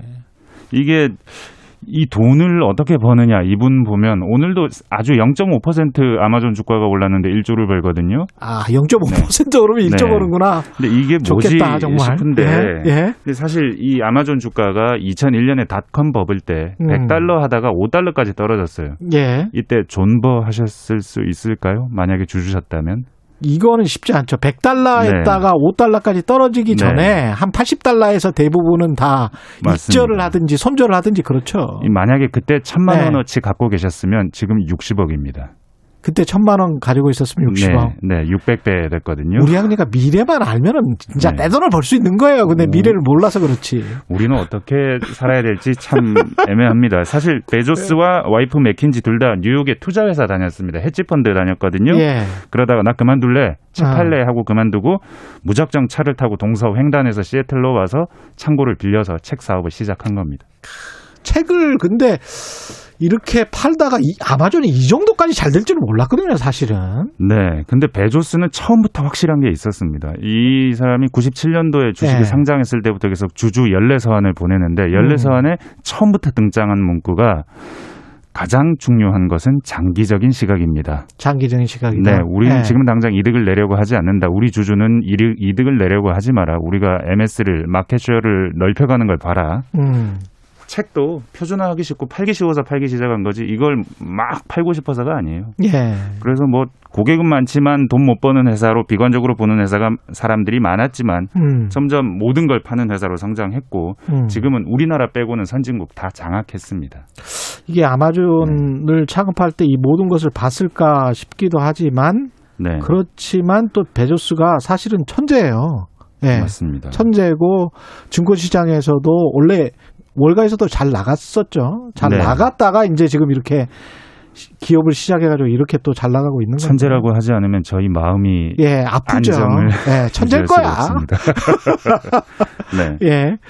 이 고객 중심주의, 고객 네. 그 편의성 이거는 뭐 아주 아마존에서는 유명하지만 네. 상대적으로 노동자 그 다음에 이제 납품 기업들은 아주 또 싫어하죠. 사실은 뭐 쥐어 짜는 기업이니까. 맞습니다. 예. 이 아마존의 1번이 장기적 시각이면 음. 2번이 고객에 대한 집착입니다. 고객한테 예. 잘해준다. 근데 이게 사실은 말씀하셨다시피 경쟁자들을 무너뜨리고 음. 뭐 자기 입점 업체들한테는 뭐 무조건 싸게 팔라고 하고 그래서 반독점법 요런 분야에서 지금 계속 DC 검찰이 주시하고 있거든요. 쪼개질 그렇죠. 수도 있습니다. 만약에 예. 잘못되면 음. 노동자 감시도 뭐좀 1분 단위로 모니터 놓고 이 사람이 얼마나 빠른지 체크하고 안 빠르면 독촉하고 이게 사실 쿠팡이 배워왔습니다. 이게. 1분 단위로? 네네. 작업 속도를 측정하는 모니터가 매 테이블마다 있고.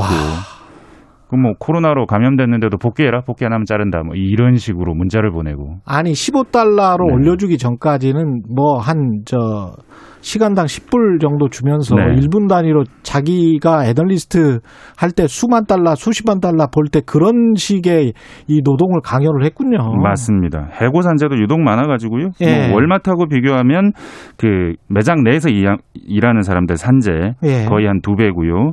그 배송 기사들도 UPS하고 비교해 보면 한 세배 음. 가까이 산재율이 많습니다. 야, 이, 이, 이게 지금 이, 저, 어떻게 보면 이 탈수기처럼 노동자를 또 입점 업체를 이렇게 쫙쫙 짜가지고 단물을 쫙 다 빨아 먹어버리는 거 아니에요? 맞습니다. 사실은 여기 매출이 retail에서 그 아마존의 매출의 한 60% 이상을 retail에서 나는데 여기서는 예. 이득이 거의 안 납니다. 음. 근데 아마존에겐 아주 다행스러운 것이 AWS라는 예. 클라우드 서비스가 있습니다. 이게 음. 지금 매출로 따지면 한 10% 조금 넘는데 영업이익은 절반 이상이 여기서 납니다. 이게 사실은 사내 필요해서 소프트웨어 플랫폼을 하나 만들어 봤는데 예. 이게 너무 효율적인 거예요. 클라우드 서비스. 네, 그래서 예. 이거 밖에도 팔아볼까 하고 음. 그냥 팔아봤는데 너무 잘 된 겁니다. 음. 그래서 지금 이 AWS를 개발했던 앤디 재시라는 양반이 예. 지금 AWS CEO였는데 베이조스 나가고 난 뒤에 아마존의 CEO가 됐습니다. 그렇죠. 네. 예. 이 시장은 굉장히 크고 아마존이 네. 지금 1등입니다. 그 1등이죠. 30%. 예. 네. 다른 데서도 근데 이제 이게 네. 클라우드 서비스를 막 하려고 하는 거니까. 쫓아옵니다. 예. MS도 20% 정도 지금 많이 쫓아왔거든요. 마이크로소프트. 네, 예. 애저라는 브랜드로 하고 있는데 그쵸. 지금 뭐, 뭐 다들 쫓아오지만 여전히 1등이고 이득도 제일 많이 납니다. 지금 말 많은 쿠팡도 이 아마존 모델을 그대로 따라가려고 하는 거죠, 지금. 그렇죠. 네. MBC에 나와서 김범석 대표가 맨날 장기적 이익, 장기적 이익 하면서 아. 무슨 말을 해도 장기적 이익이라고 답밖에 안 합니다. 음. 노동자 처우는 하면 장기적 이익. 음. 그리고 뭐 앞으로 어떻게 돈은 어디서 벌 거냐 장기적 이익. 계속 음. 장기적 이익만 말하는 게 이게 아마존 벤치마킹 하기 때문이거든요. 근데 지금 처우가 안 좋으니까 지금 탈팡. 탈팡하고 있잖아요. 네. 예. 이 그래서 뭐이 사실은 쿠팡에서 배달하던 친구들 퇴사할 때 쓰는 신조어였는데 지금 예. 사회적 책임 경영 안 하니까 우리 안 산다. 불매 운동의 한 상징이 돼 버렸습니다. 아마존하고 쿠팡은 좀 다른데 지속 네. 가능할지 모르겠습니다. 한 10초, 그러게요. 20초 AWS. 같은 게 지금은 예. 없으니까요. 예. 앞으로는 어떻게 될지 모르는데 김범석 대표는 또 음. 그렇게 말할 겁니다. 장기적 시각에서 우리는 우리의 경쟁력을 유지해 갈 겁니다. 아마존은 네. 글로벌로 지금 장사를 하고 있고 쿠팡은 한국에서 주로 장사를 하고 있어서 네. 어떻게 될지는 모르겠습니다. 예. 네. 서영민의 눈 KBS 서영민 기자였습니다. 고맙습니다. 감사합니다. KBS 일라디오 최경영의 최강시사 2부는 여기 까지고요. 일부 지역국에서는 해당 지역 방송 보내드리겠습니다. 3부 뵙겠습니다.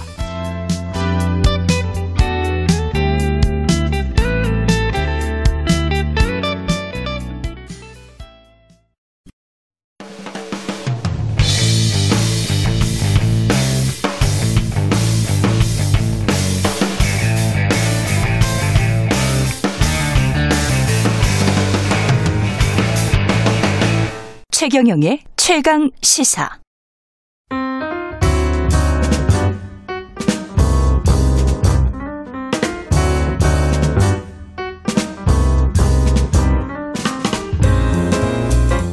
네, 더 나은 미래를 위해서 오늘의 정책을 고민합니다. 김기식의 정책 이야기 식센스 김기식 더 미래연구소 소장 나와 계십니다. 예, 안녕하십니까? 안녕하세요. 부동산 미치겠군요, 정말. 네. 예.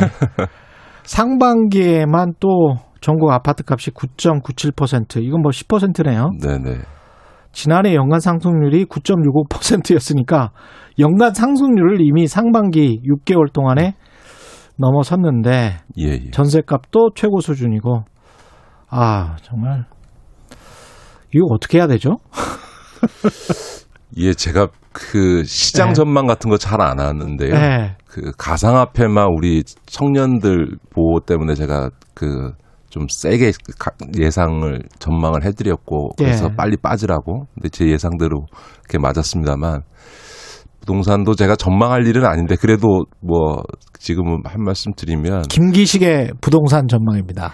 그러니까 부동산에 영향을 미치는 게 뭐 통상 수요, 공급, 그다음에 예. 정부의 어떤 정책, 뭐 음. 규제라든지 뭐 대출을 어떤 그 규제라든지 이런 것들이 이제 영향을 미치는데요. 예. 그러나 가장 근본적인 거는 유동성입니다. 그렇습니다. 그러니까 예. 그 지금 뭐 부동산 하면 늘 따라다니는 게 자산버블 얘기인데 그건 예. 곧 다른 한편에서 보면 과잉 유동성하고 동전의 양면인 거고요. 음. 지금 우리나라만 지금 무슨 부동산이 폭등해서 문제인 것처럼 얘기하지만 사실은 전 세계가 다 이러고 있고요. 사실 우리보다 지금 미국이나 몇몇 나라들은 우리보다 훨씬 더 높은 20% 올랐어요? 부동산 20%. 상승률을 예. 보여주고 있기 때문에 이게 무슨 정부가 정책을 잘하고 못해서 무슨 부동산 가격이 폭등한다 이렇게 얘기하는 거는 사실은 매우 부적절한 얘기입니다. 그러니까 물론 반대로 얘기하면 예. 이렇게 정부의 정책이 집값에 영향을 미치는 데는 대- 매우 제한적입니다. 음. 그러니까 정부 정책으로 미칠 수 있는 영향이 매우 제한적임에도 불구하고 집값을 잡겠다고 잘못 마- 말하는 바람에 문재인 정부가 지금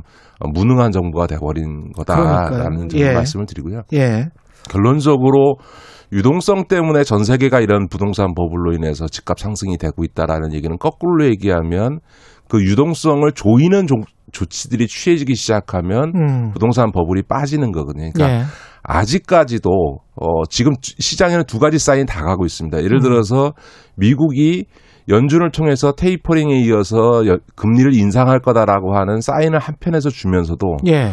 동시에 바이든은 3조 달러짜리 그 지금 경기 부양책을 쏟아붓고 있거든요. 그렇죠. 예. 그러니까 아직은 그 경기 부양책으로 작년부터 올해까지 쏟아부은 음. 이 유동성 공급 요소가 음. 훨씬 더 집값을 자극하는 요소가 되고 있는 거죠. 우리도 작년에 100조가 넘는 추경을 편성했고 올해도 지금 2차 추경을 하고 있으니까 예. 이런 유동성이 커지는 측면이 올해의 집값까지는 계속 자극을 해서 집값을 올릴 거다. 음.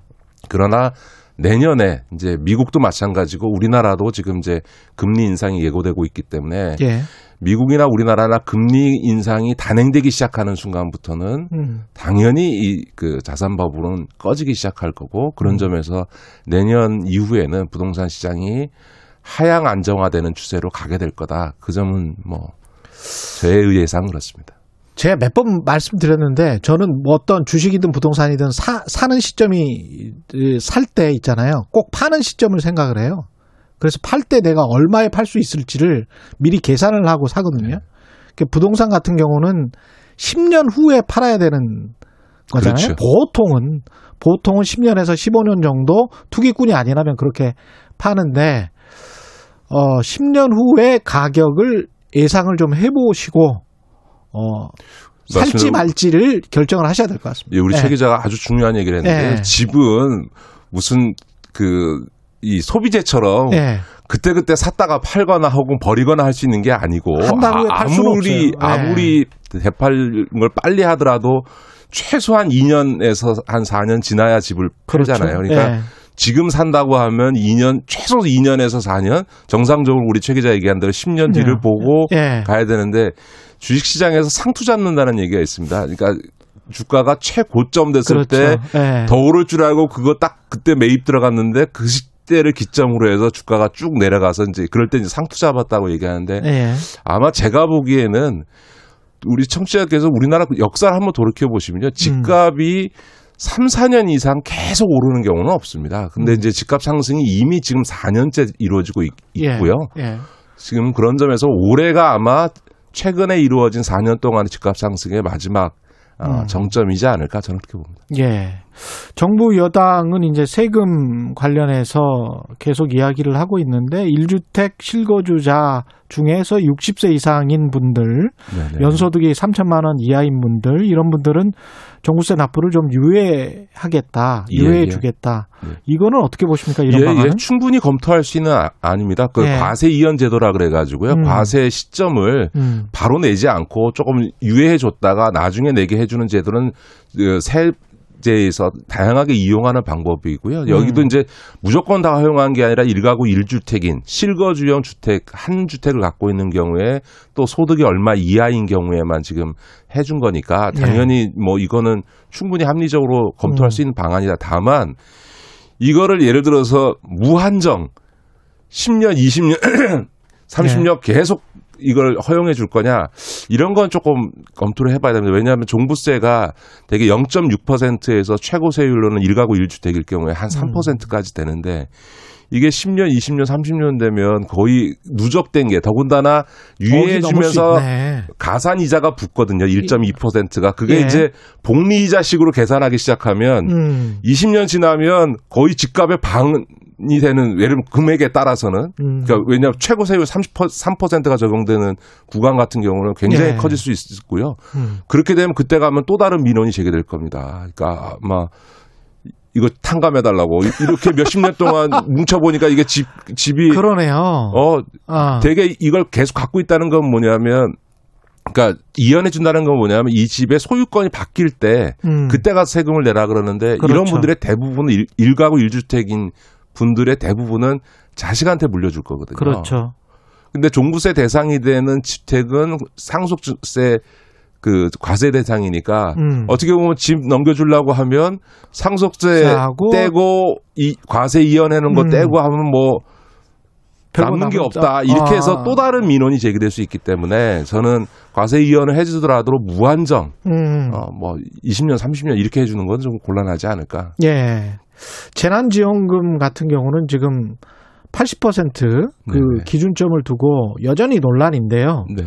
이거 어, 어떻게 해야 될까요? 80% 기준점을 놓고 그러면 예. 80.1% 있는 사람들하고 소득 역전이 생겨난다. 예. 아, 그 이런 얘기들을 많이 하시는데요. 예. 이건 매우 부적절한 문제 지적이라고 생각합니다. 예를 음. 들어서 국민기초생활보장법상의 수급권자들을 설정할 때도 최저 생계비를 설정을 하는데 그게 중위소득의 30%를 생계급여 지급의 기준점으로 잡거든요. 예. 그러면 거기에서 30.0001%에 해당되는 분하고는 당연히 소득 역전 현상이 음. 발생을 하죠. 그러니까 예. 사회복지제도의 많은 부분들이 이런 기준점을 설정하고 있고 그 기준점 방식에 의- 의해서 그 차상위 계층과의 일정한 소득 역진 현상이 발생하는 문제들은 보편적으로 등장하는 거거든요. 예. 그런 점에서 그렇게 지금 이게 문제다라고 얘기하면 이제 그러면 공기초생활보장법상의 수급권 선정 기준도 다 없애야 되는 거죠. 그러네요. 예, 그렇게 예. 하면 복지제도 자체를 운영할 수 없는 거기 때문에 늘 기준은 있으니까. 예, 예, 늘 기준이 있는 건데 이제 기준에 따라서 그 차상위 계층에 대해서 발생하는 역진 현상을 어떻게 할 거냐라는 식으로 얘기하면 음. 복지제도 자체를 운영할 수 없어지는 상황이 되기 때문에 그러네요. 다른 예. 거는 문제 삼지 않다가 왜 굳이 이것만 문제 삼냐 이런 음. 것도 있고요. 미국만 해도 지금 전 국민에게 그 재난지원금을 주는 나라는 거의 별로 없습니다. 예. 미국만 해도 9만 9천 달러를 기준으로 해서 9만 9천 달러를 넘어가게 되면은 음. 안 주거든요. 한 예. 달에 그러니까 한 1,200달러를 주는데요. 음. 그럼 그 똑같은 얘기인 거죠. 9만 9천 100달러를 인 사람하고 9만 예. 9천 달러인 사람하고 간에 소득 역진이 발생하죠. 왜냐하면 음. 받으면 1,200달러를 받으니까 예. 9만 그 8,900 달, 그 달러를 갖고 있는 사람들한테는 음. 1,200달러 받으면 오히려 10만 달러가 되니까 오히려 음. 그럴 수 있는데요. 어, 그- 그런 걸 갖고 문제 제기하는 나라 없거든요. 그리고 이거는 어떻게 보세요? 건보를 기준으로 하니까 예, 예. 자산을 많이 가지고 있고 소득이 적은 사람 같은 경우는 이제 받을 수 있잖아요. 재난지원금을. 네네네네. 그러면 근데 알고 보니 뭐 자, 저 자산은 굉장히 많아. 네네. 그러면 부동산 부자들은 재난지원금을 받을 수 있네. 이런 이제 비판이 될 수도 있잖아요. 아니죠. 거꾸로의 문제 제기입니다. 예. 예. 를 들어서 건보를 기준으로 하게 되면 예. 건보의 지역 가입자는 네. 재산을 소득으로 환산하거든요.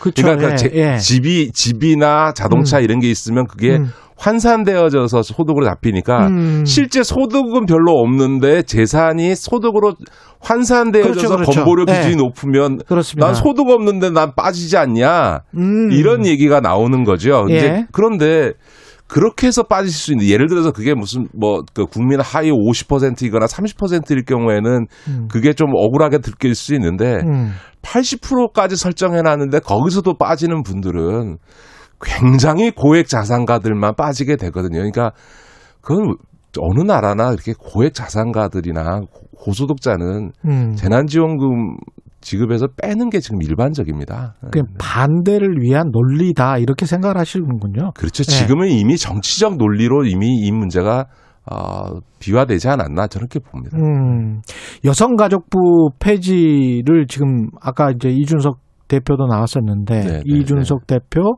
유승민 전 의원, 하태경 의원 네, 여성가족부 폐지하자 이렇게 네, 네, 하고 네. 있어요. 어떻게 보십니까 이거는? 이게 이제 정부 조직 개편과 관련된 사안인데요. 예. 정부 조직 개편에는 이제 지금 이제 이 무소불위의 권한을 관- 그 행사하는 음. 기재부를 어떻게 할 거냐.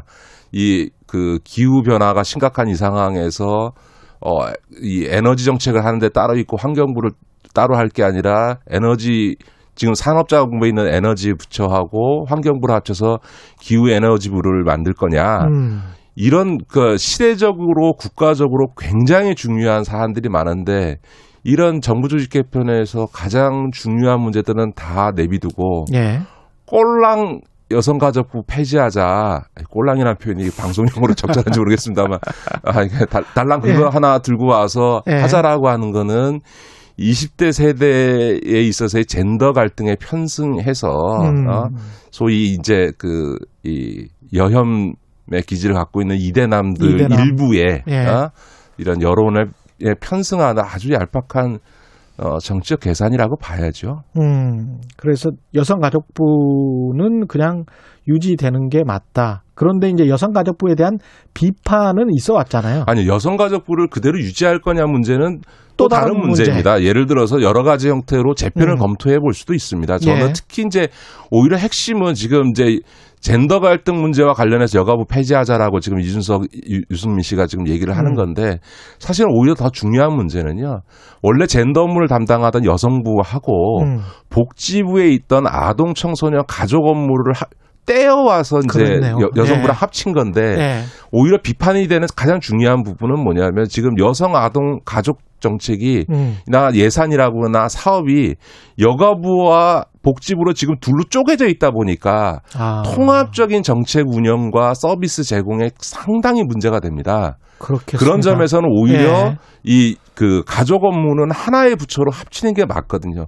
그렇다고 해서 만약 복지부에서 소위 아동 청소년 가족 업무를 다 떼다가 여성가족부에 가- 붙여버리게 되면 이건 여성은 거의 죽어버리고 음. 가족부가 돼버리는 거거든요. 지금도 여성부에 오해가 있는데 그러네요. 여성부의 예. 일 1년 예산이 1조 한 2천억 되는데요. 음. 그 중에서 젠더 업무와 관련된 예산은 천억이 안 됩니다. 한 980억밖에 안 되고 아, 10%가 안 5조 되네. 오히려 예. 1조 2천 1조 천억 정도 되는 거의 90% 예산은 그 아동 청소년 가족 업무와 관련된 예산이거든. 근데 이걸 복지부에서 가족 업무를 더 가져오게 되면 음. 사실은 말이 여성가족부지 사실은 가족부가 돼버리기 때문에 오히려 젠더 이슈가 죽어버리는 거죠. 만약 음. 그렇기 그렇기 때문에 오히려 여성가족부의 가족 부분을 오히려 복지부랑 합쳐버리고 예. 여성부는 젠더 업무를 중심으로 두는 게 좋겠다. 이런 방안도 있을 수 있는 거고요. 그렇군요. 또 한편에 예. 있어서는 이게 여성부에 갖는 어떤 젠더 업무의 성격이라고 하는 게 이제 전 부처에 관련돼 있는 거잖아요. 그러니까 음. 이게 특정 부처로 할 거냐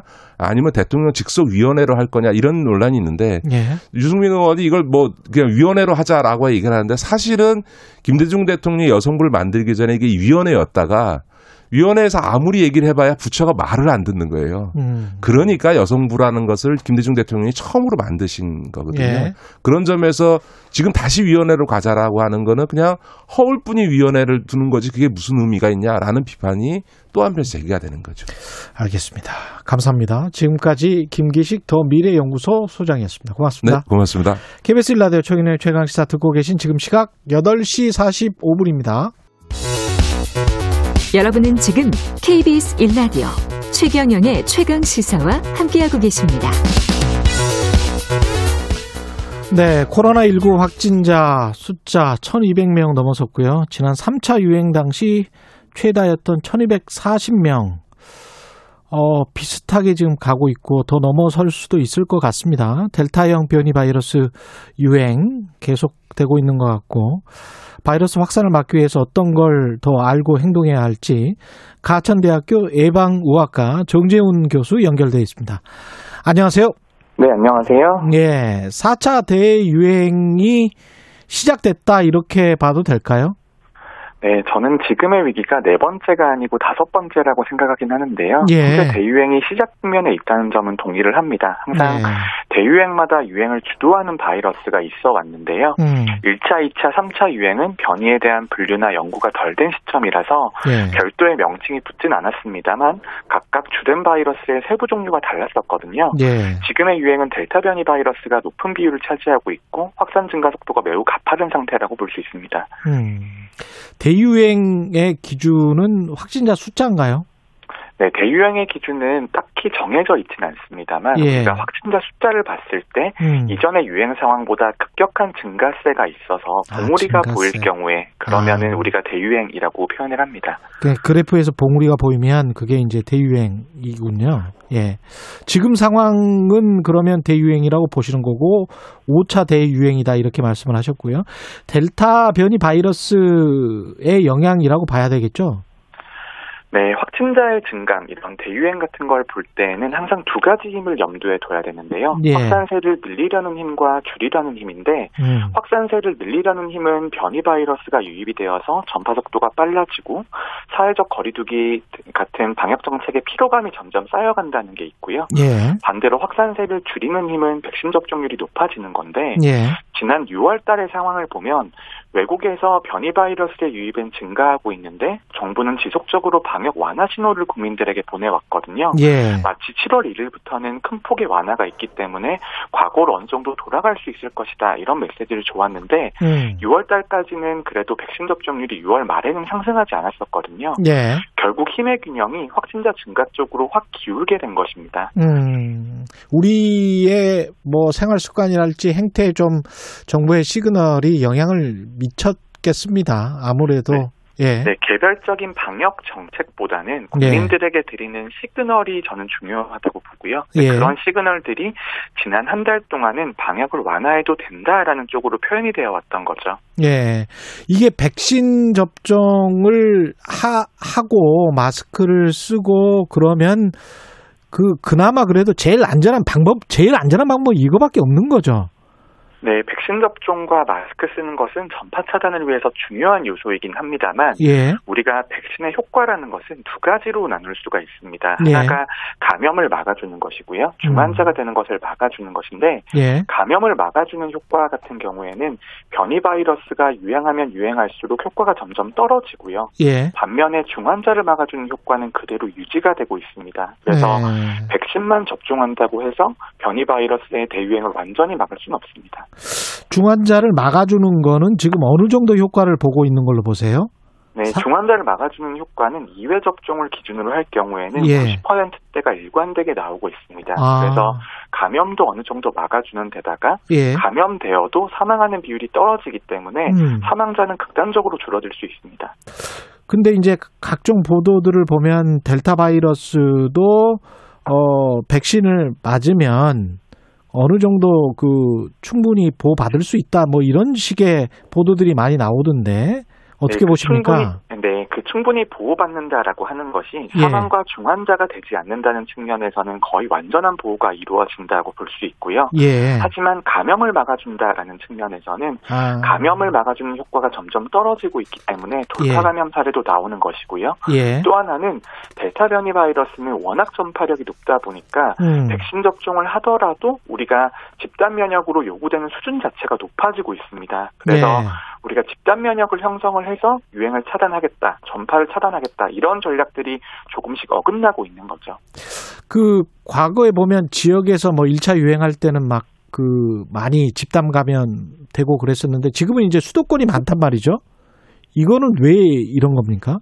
네, 수도권은 인구가 밀집해 있고 접촉 강도 자체가 높기 때문에 언제든지 변이 바이러스가 유입이 되고 그 변이 바이러스가 전파력이 높다라고 한다면 유행이 음. 더 퍼질 수가 있습니다. 예. 결국 인구 자체가 많기 때문에 수도권에서 유행이 심각하다라는 것은 앞으로 확진자가 더 늘어날 수도 있다라는 의미인 거고요. 예. 그리고 수도권은 아무래도 젊은 층의 인구 비율이 조금 높다 보니까 다른 지역보다는 확진자의 비율이 더 높아 보일 수도 있고 요. 음. 예, 이 말은 이제 연세가 많으신 분들은 이미 백신 접종이 어느 정도 완료가 되어 있기 때문에 예. 완전하진 않더라도 감염 예방 효과를 누리고 계시거든요. 예. 하지만 수도권에는 젊은 인구가 많기 때문에 아직 백신으로 보호받지 않는 인구가 많다 이렇게 볼 수 있습니다.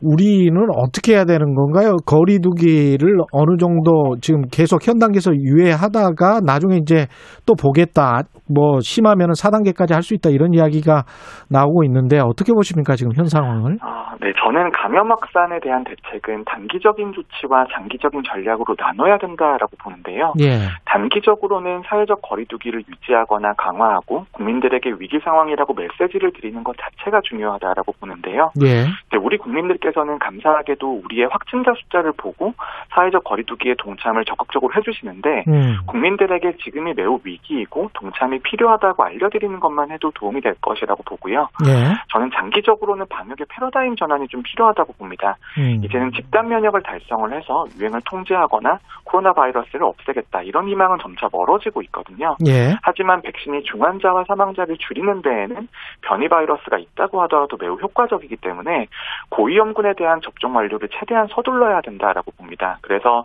고위험군에 대한 보호가 완료가 되면 코로나19가 더 이상 치명적인 병이 아니게 되기 때문에 음. 특별하지 않고 따라서 특별한 대책을 수행할 필요가 줄어들게 되는 거죠. 예. 근데 그런 의미에서 보면은 싱가폴 같은 경우 있지 않습니까? 백신 일회 접종률이 지금 거의 한 60% 정도 되던데 그런 상황에서 이제 독감처럼 취급하겠다 뭐 이렇게 했잖아요. 이거는 네, 어떻게 예, 어떻게 네, 보십니까? 싱가폴과 영국에서 이제 음. 비슷한 방역의 패러다임 전환을 제시를 했는데요. 예. 이런 것들은 델타 변이 바이러스가 극심하게 유행을 하지만 과거의 유행에서는 확진자가 늘어나면 2, 3주 정도 시차를 두고 중환자와 사망자도 늘어났습니다. 음. 하지만 지금의 델타 변이 바이러스 유행에서는 사망자와 중환자의 증가가 보이지 않기 때문에 아. 이제는 더 이상 어, 코로나19가 사망률이 높은 감염병이 아니게 되는 것입니다. 예. 그렇게 됐을 때 우리가 미래의 전략을 어떻게 가져갈지에 대해서는 영국과 싱가포르의 사례를 참고할 필요가 있다고 보고요. 예. 하지만 우리나라가 이걸 당장 적용하기가 어려운 것은 그렇죠. 고위험군에 대한 접종 완료가 되어야 됩니다. 그런데 예. 우리나라에서는 아스트라제네카 백신을 고위험군에게 많이 사용을 했기 때문에 예. 어, 1회 접종과 2회 접종 사이의 간격이 3개월이지 않습니까? 그렇죠. 아직 2회 접종을 못 하신 분들이 많으시고요. 예. 그리고 영국과 싱가포르는 1회 접종하신 전체 국민의 비율도 약 60%가 넘어가고 있습니다. 예. 그 정도 면역 수준과 고위험군에 대한 보호가 완료가 될 경우에는 이런 미래로 이행해 갈 수 있다라는 것을 보여주는 사례라고 봅니다. 근데 이게 12주 3개월 이 격차는 그대로 두는 게 맞나요? 다른 나라들 같은 경우는 꼭 이렇게 시행은 안 하는 것 같던데. 네, 백신의 접종 간격이라고 하는 것이 예. 효과도 봐야 되지만 백신의 수급 상황도 우리가 봐야 됩니다. 아. 우리가 이때까지 사용했던 접종 전략은 1회 접종만 하더라도 사망 예방과 중환자 예방에는 상당히 좋은 효과가 나오거든요. 예. 그렇기 때문에 최대한 많은 사람들에게 1회 접종을 제공해주고 접종 완료까지는 조금 늦더라도 최대한 많은 보호를 해주자라는 전략을 사용한 상태이기 때문에 예. 우리가 이미 이런 선택을 한 겁니다. 아. 그렇기 때문에 그 선택에 따라서 우리가 전략을 가져가야 됩니다. 우리가 싱가포르나 미국처럼 1회 접종자 수가 한 60%라도 되는 그런 상황은 언제쯤일 일 거라고 예상하세요? 어, 제가 예상하기에는 8월 정도가 되면은 8월? 네, 네, 8월 정도가 되면 영국과 싱가포르가 도달한 정도의 면역 수준, 그 다음에 고위험군에 대한 보호 완료가 끝날 것 같습니다. 아. 6월 초에 아스트라제네카 백신 접종하신 분 같은 경우에는 예. 2차 접종이면은 9월 초, 8월 말 정도 되실 텐데요. 음. 그 정도가 되면 접종 전체 수준도 높아지고 고위험군에 대한 보호가 완료가 되기 때문에 예. 저도 방역의 패러다임 전환이 가능하다라고 봅니다. 그러면 그 가을쯤 되면은 방역의 패러다임을 해도 괜찮다. 패러다임 전환을 해도 괜찮다. 이렇게 생각을 하시는 거네요. 네, 지금의 근거로만 볼 때는 그런 선택이 가능하다는 것이고요. 음. 우리가 선행 사례로 영국과 싱가포르이 있기 때문에 예. 그 사례를 지켜보면서 저런 음. 선택을 했을 때에는 어떤 결과가 나오는지를 좀 살펴봐야 될 것 같고요. 예. 또 하나는 우리가 여러 가지 방역 정책을 하고 있습니다만 음. 방역의 패러다임을 바꿔도 꼭 남겨야 되는 조치들이 있을 겁니다. 그렇죠. 예를 들어서 마스크 착용을 한다거나 역학조사를 철저히 한다거나 이런 조치들 중에서 반드시 우리 사회가 유지를 하기 위해서 필요한 조치들이 무엇인지 알아내고 음. 그 제도를 계속해서 지속해서 보완해 나가는 것이 중요할 것 같습니다. 감사합니다. 지금까지 가천대학교 예방의학과 정재은 교수였습니다. 고맙습니다. 네, 감사합니다. 7월 8일 목요일 KBS 1라디오 최경련의 최강시사. 오늘은 여기까지고요. 내일 아침 7시 20분에 다시 돌아오겠습니다. 고맙습니다.